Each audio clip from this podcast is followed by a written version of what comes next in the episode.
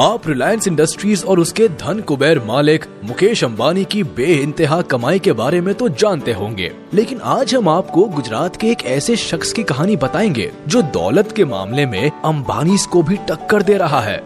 हर दिन नए नए बेंचमार्क सेट कर रहा है और न सिर्फ़ भारत में, बल्कि पूरी दुनिया में अपना दबदबा बना रहा है। जी हाँ सही समझे आप। हम बात कर रहे हैं भारत के मशहूर बिजनेसमैन गौतम अडानी की, जिन्हें एक वक्त था जब आर्थिक तंगी के कारण पढ़ाई छोड़नी पड़ी थी, लेकिन आज ये एयरपोर्ट से लेकर बंदरगाह और कोयले से लेकर घर में इस्तेमाल होने वाले तेल तक से पैसा कमा रहे हैं। लेकिन कम ही ऐसे लोग हैं, जो उनके बारे में बहुत ज़्यादा जानते हैं। तो अगर आप भी गौतम अडानी की कामयाबी का राज जानना चाहते हैं तो फिर बिना वीडियो स्किप किए हमारे साथ देखिए उनकी ज़िंदगी और व्यापार का सफरनामा।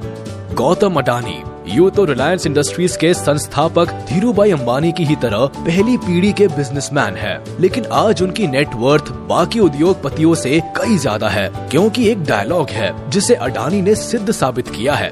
वो है, कोई धंधा छोटा या बड़ा नहीं होता, और धंधे से बड़ा कोई धर्म नहीं होता। अब हम ऐसा इसलिए कह रहे हैं क्योंकि समय के साथ अडानी को जो भी धंधा मिला, उन्होंने उसे पूरे मन से किया और परचम लहराते चले गए। लेकिन उनके फर्श से अर्श तक पहुँचने का सफ़र काफ़ी जद्दोजहद भरा रहा है। उनका जन्म सन उन्नीस सौ बासठ में अहमदाबाद के एक आर्थिक रूप से कमज़ोर परिवार में हुआ। पिता का छोटा सा काम था, लेकिन कुछ खास चल नहीं रहा था। ऐसे में वक्त के साथ आर्थिक हालत और बिगड़ते चले गए, जिसकी वजह से गौतम अडानी को अपनी पढ़ाई बीच में ही छोड़नी पड़ी और काम के लिए हाथ पैर मारने पड़े। इसी बीच वो बड़े शहर से बड़ी उम्मीदें लेकर कम उम्र में ही मुंबई आ गए, जहाँ शुरुआत में तो काफ़ी संघर्ष करना पड़ा, लेकिन कुछ वक्त के बाद उन्हें एक डायमंड सप्लायर के यहाँ नौकरी मिल गई। तीन सालों तक काम करने के बाद उन्हें समझ में आया कि ज़िंदगी में करना क्या है। इसलिए उन्होंने नौकरी छोड़कर अपना काम शुरू किया और जवेरी बाज़ार में डायमंड ब्रोकरेज कंपनी की शुरुआत की। गौतम अडानी को अपनी ज़िंदगी का वाय पता था, यानी वो काम क्यों कर रहे हैं। इसलिए उन्होंने जी तोड़ मेहनत की और कम उम्र में ही धंधा दौड़ा दिया। लेकिन उनकी किस्मत चमकी उन्नीस से जब उनके बड़े भाई ने उन्हें अहमदाबाद बुलाया। दरअसल, भाई ने सामानों को लपेटने वाली प्लास्टिक की एक कंपनी खरीदी, मगर वो चल नहीं रही थी, क्योंकि जो कच्चा माल चाहिए था, वो ज़रूरत के हिसाब से नहीं मिल पा रहा था। बाहर देशों से कच्चे माल को इम्पोर्ट करना पड़ रहा था। ऐसे में इसे एक अफसर के तौर पर देखते हुए अडानी ने कांडला पोर्ट पर प्लास्टिक ग्रैनुअल्स का आयात शुरू किया और 1988 में शुरू की अडानी एक्सपोर्ट्स, जिसका नाम बदलकर बाद में अडानी इंटरप्राइजेस कर दिया गया। इसमें धातु, एग्रीकल्चर प्रोडक्ट और कपड़े की कमोडिटी ट्रेडिंग होती थी। काम चल पड़ा। तो कुछ ही साल में ये कंपनी और अडानी इस बिज़नेस से बड़ा नाम बन गए। और फिर उन्नीस सौ चौरानवे में अडानी एंटरप्राइजेस को शेयर बाज़ार में लिस्ट कर दिया गया। फिर साल आया उन्नीस का। ये वो साल था। जिसने आज उनके इस मुकाम तक पहुँचने की नींव रखी क्योंकि इस वक्त गुजरात सरकार पोर्ट डेवलपमेंट के लिए प्राइवेट कंपनीज़ की तलाश कर रही थी। ऐसे में जैसे ही एक खबर अडानी तक पहुँची, उन्हें कमाई का एक और सोर्स नज़र आया। इसलिए उन्होंने गुजरात के सबसे बड़े बंदरगाह मुंद्रा पोर्ट को ही खरीद दिया। मुद्रा पोर्ट को खरीदने के बाद उन्नीस सौ अठानवे में गौतम अडानी ने Adani ports and logistics company की शुरुआत की। वैसे ये बंदरगाह की खासियत के बारे में बताए तो करीब 8000 हेक्टेयर में फैला ये पोर्ट आज भारत का सबसे बड़ा निजी बंदरगाह है। और इस पोर्ट से पूरे भारत के लगभग एक चौथाई माल की आवाजाही होती है। साथ ही ये जगह स्पेशल इकोनॉमिक जोन के तहत बना है। तो प्रमोटर कंपनी को कोई टैक्स भी नहीं देना पड़ता। इस जोन में power plant private rail line और एक प्राइवेट एयरपोर्ट भी है। वैसे यहाँ गौर करने वाली बात है कि आज अडानी समूह देश के प्रमुख इंफ्रास्ट्रक्चर ग्रुप में से एक है। उनकी अडानी पोर्ट्स देश की सबसे बड़ी पोर्ट मैनेजमेंट कंपनी है और गुजरात, महाराष्ट्र, गोवा, केरल, आंध्र प्रदेश, तमिलनाडु और ओडिशा जैसे सात समुद्री राज्यों में इनके तेरह डोमेस्टिक पोर्ट्स है। खैर, मुद्दे पर आते हैं। अब जैसे जैसे वक्त गुजरता गया, अडानी खुद को ग्रो करते चले गए। वो लोगों की रसोइयों तक में पहुँच गए फॉर्च्यून के थ्रू वही फॉर्च्यून जिसका रिफाइंड ऑयल आज हर घर में सुबह शाम दिन रात इस्तेमाल होता है।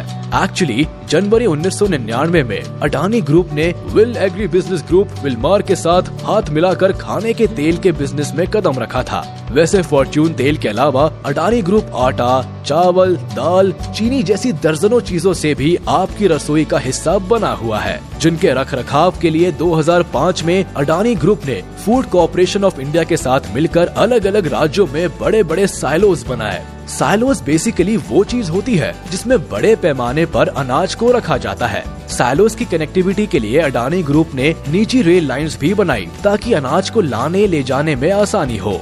कहते हैं कि हीरे की परख जौहरी ही जानता है। इसलिए अडानी को काले कोयले में भी पैसा दिखा। उन्होंने डोमेस्टिक इलेक्ट्रिसिटी का जनरेशन किया। बड़े बड़े राज्यों को बिजली सप्लाई करनी शुरू की। लेकिन इतने बड़े पावर प्लांट को चलाने के लिए ज़रूरत से ज़्यादा कोयला चाहिए था। इसलिए दिमाग चलाया और ऑस्ट्रेलिया की एक कोल माइन को खरीद डाला।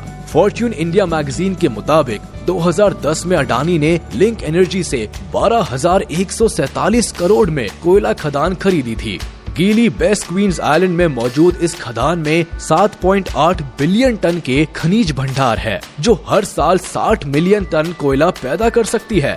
इसी तरह इंफ्रास्ट्रक्चर की कमी से इंडोनेशिया में मौजूद तेल गैस और कोयले के लिए अडानी ग्रुप ने साउथ सुमात्रा से कोयला ढुलाई के लिए डेढ़ अरब डॉलर निवेश करने की घोषणा की। उस समय इंडोनेशिया निवेश बोर्डर ने बताया था कि अडानी समूह पाँच करोड़ टन की क्षमता वाले एक कोल हैंडलिंग पोर्ट का निर्माण करेगा और साउथ सुमात्रा आइलैंड की खदानों से कोयला निकालने के लिए 250 किलोमीटर रेल लाइन बिछाएगा।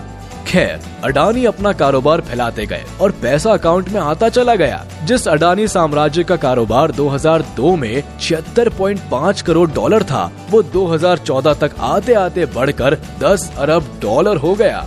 साथ ही वक्त की ज़रूरत को देखते हुए अडानी ग्रुप ने नेचुरल गैस के क्षेत्र में भी बिज़नेस को बढ़ाया और 2017 में सोलर पीवी पैनल बनाने शुरू किए। उधर बंदरगाह और निजी रेल लाइन के बाद अडानी ने एयरपोर्ट्स की तरफ़ उड़ान भरी और 2019 में अहमदाबाद, लखनऊ, मंगलुरु, जयपुर, गुवाहाटी और तिरुवनंतपुरम जैसे छह हवाई अड्डों के मॉडर्नाइजेशन और ऑपरेशन की ज़िम्मेदारी उठा ली। अब अगले 50 सालों तक अडानी ग्रुप इन सभी एयरपोर्ट्स का ऑपरेशन, मैनेजमेंट और डेवलपमेंट संभालेगा।